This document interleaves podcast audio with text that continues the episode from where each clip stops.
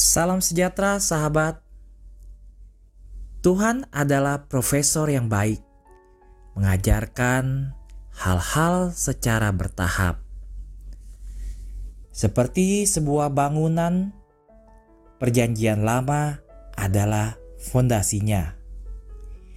Di atas dasar yang kokoh, kita dapat membangun. Yesus tidak menghancurkan apa yang Tuhan hajarkan dalam Perjanjian Lama untuk memulainya dari awal lagi. Tidak, tidak, sahabatku. Semua itu adalah fondasi yang kita perlukan untuk dapat membangun lebih tinggi ke atas. Rabu 9 Juni bacaan Injil diambil dari Matius 5 ayat 17 sampai dengan 19. Janganlah kamu menyangka bahwa aku datang untuk meniadakan hukum Taurat atau kitab para nabi. Aku datang bukan untuk meniadakannya, melainkan untuk menggenapinya. Karena aku berkata kepadamu, sesungguhnya selama belum lenyap langit dan bumi ini, satu iota atau satu titik pun tidak akan ditiadakan dari hukum Taurat sebelum semuanya terjadi. Karena itu, siapa yang meniadakan salah satu perintah hukum Taurat, sekalipun yang paling kecil, dan yang mengajarkannya demikian kepada orang lain, ia akan menduduki tempat yang paling rendah di dalam kerajaan sorga.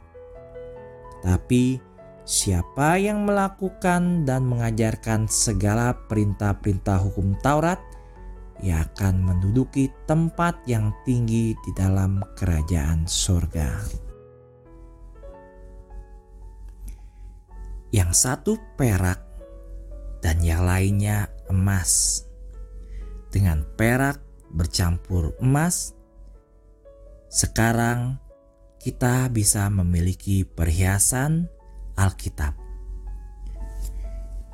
Tuhan telah memberikan kita semua yang kita butuhkan di dalam Alkitab sahabatku. Cukup dan tidak kurang. Tuhan membuat para penulis mencatat kata-kata itu dan tidak ada yang lain untuk Anda dan saya. Sahabat, Ketika Anda membuka Injil, pikirkan bahwa apa yang tertulis di sana, kata-kata dan perbuatan Kristus adalah sesuatu yang telah dikumpulkan detail demi detail bagi Anda untuk membuatnya menjadi hidup dalam keadaan individual kehidupan Anda. Ambillah Injil setiap hari, lalu bacalah dan hiduplah sesuai dengan petunjuk. Ini yang selalu dilakukan oleh Saint Jose Maria. Bunda Maria Bantulah kami agar konsisten dalam membaca sabda Tuhan setiap hari.